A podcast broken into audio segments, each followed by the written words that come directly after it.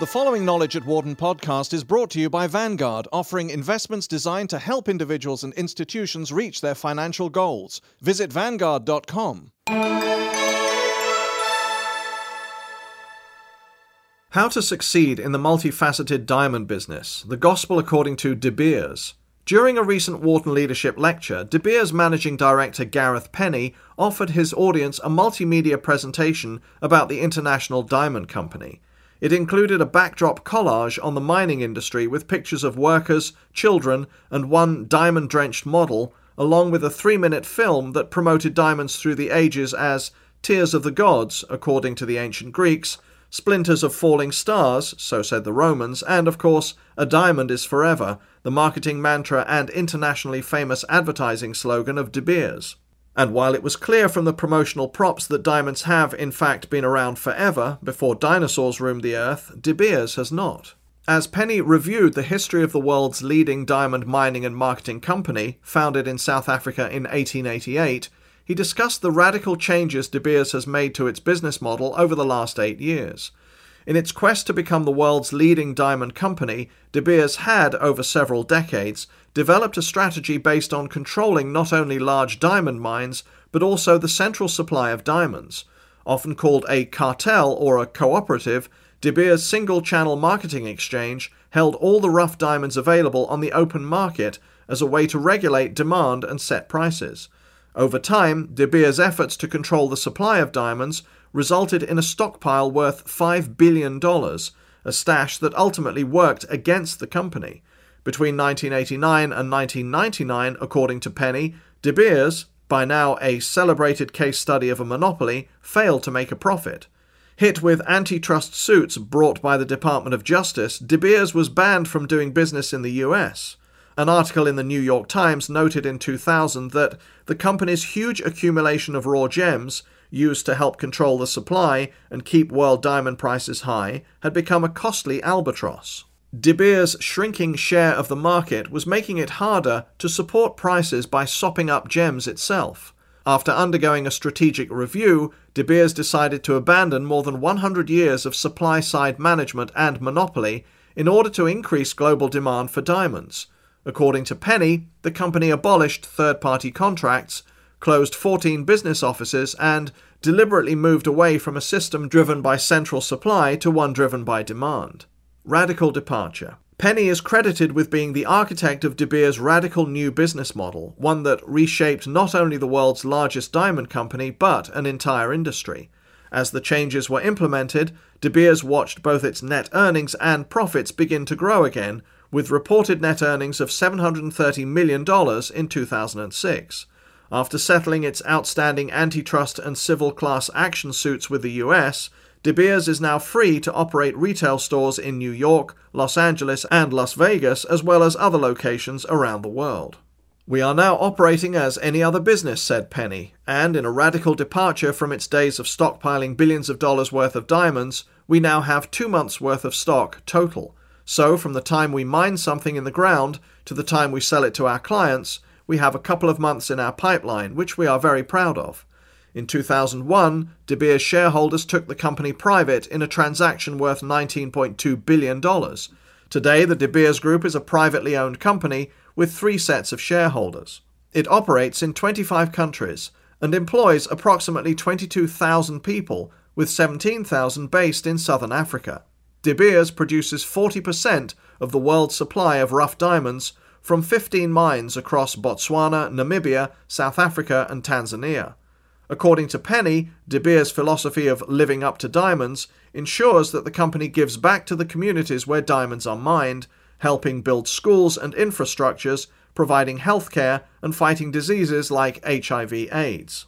A website referenced by Penny called www.diamondfacts.org states that an estimated 5 million people have access to appropriate healthcare around the world due to diamond revenues, while diamond revenues enable every child in Botswana to receive free education up to the age of 13. Moreover, the industry website claims an estimated 10 million people globally are directly or indirectly supported by the diamond industry. Gareth Penny is one of the industry's most well known figures. Educated in Cape Town and at Eton College, Penny was a Rhodes Scholar at Oxford University before starting his career at Anglo American Corporation in 1988. He ran the Anglo American and De Beers small business initiatives in South Africa, setting up a diamond cutting factory in Botswana, and spent two years as personal assistant to the then chairman of Anglo American and De Beers. He was appointed Director of Sales and Marketing for the Diamond Trading Company in 2001, joined the board of De Beers in 2003, and in March 2006 became Managing Director and Chairman of the Executive Committee of the De Beers Group of Companies. His leadership role models, he told the Wharton students, are South African civil rights leader Nelson Mandela and former General Electric CEO Jack Welch. Conflict diamonds. Penny's lecture on leadership made no mention of the issue of conflict diamonds, those mined in war zones in Africa and sold by rebel movements to finance armed conflicts, until the subject was raised in a question from the audience. The conflict diamonds issue has been particularly visible this past year, due largely to an Academy Award nominated film called Blood Diamond, rapper Kanye West's song Diamonds from Sierra Leone, and a controversial documentary about current conditions in the diamond industry called Bling. How, Penny was asked, does De Beers ensure that its activities are not directly involved in or support the trade of conflict diamonds? Penny responded that it goes back to the essence of how our businesses are structured. In 2000, around the same time De Beers revamped its supply chain operation, the issue of conflict diamonds was addressed by a coalition of governments, non governmental organizations, and the diamond industry. The result was the establishment of the Kimberley Process Certification System. The process, backed by the United Nations, has practically eliminated trade in conflict diamonds, according to the diamond industry, which reports that today over 99% of the world's supply of diamonds is from sources free of conflict. De Beers has announced that every diamond in De Beers diamond jewellery is conflict free and child labour free. We only sell our own mined diamonds, said Penny. We are absolutely certain about what we sell. The Kimberley process tracks the flow of diamonds through the world, and this requires numerous regulations. We are doing everything that we can to find that one last stone that hasn't gone through this process. The response to conflict diamonds is not to say that it doesn't exist. We are proud that the diamond industry is among the most regulated in the world. Business analysts for years have suggested that the conflict diamond controversy turned out to be advantageous to De Beers. In August 2000, the New York Times reported that human rights groups were accusing De Beers of buying illicit diamonds from African rebels and rulers who used the proceeds to help pay for their wars. The essential mystique of its product, nurtured over decades of artful image building and brawny cartel management, seemed threatened by association with these so called blood diamonds. Faced at the time with a dwindling share of the world's diamond market, De Beers elected to become what the Times called a squeaky clean crusader for guarantees across the industry that conflict diamonds be kept out of the world of luxury goods. Indeed, the controversy over blood diamonds in the late 1990s actually seemed to work in De Beers' favour, forcing a distinction between the legitimate trade that it dominated and corrupt traffic by rebel groups, a distinction totally supported by the Diamond Company. Author Edward J. Epstein, who had written extensively about De Beers before the conflict diamond controversy, was quoted in several publications acknowledging that, in his opinion, the De Beers strategy created another brilliant coup. Today, according to Penny, diamond jewellery accounts for nearly half of all sales in the luxury goods market. And although the worldwide diamond consumer market is very fragmented, the biggest consumer market is right here in America, said Penny. Of the 84 million pieces of diamond jewellery bought each year, a very significant number, 40 million, are bought in the US, and the average price is about $750. Diamonds are truly democratized. De Beers spends about $100 million a year looking for mines and is currently developing four new ones, two in Canada and two in South Africa. We are looking for value added opportunities, Penny said. DNA and WPA. Addressing the topic of leadership, Penny suggested that there's no substitute for going right out to the cold face of the business to where it really happens. Don't be afraid to run a factory, to learn what it takes to manage employees every day. You need that experience as part of your development. The things that I find myself doing now are spending a day with the guys on the ship and spending a night with the geologists in the field. You will one day be involved in managing and motivating people, and it's the single most important thing you can do.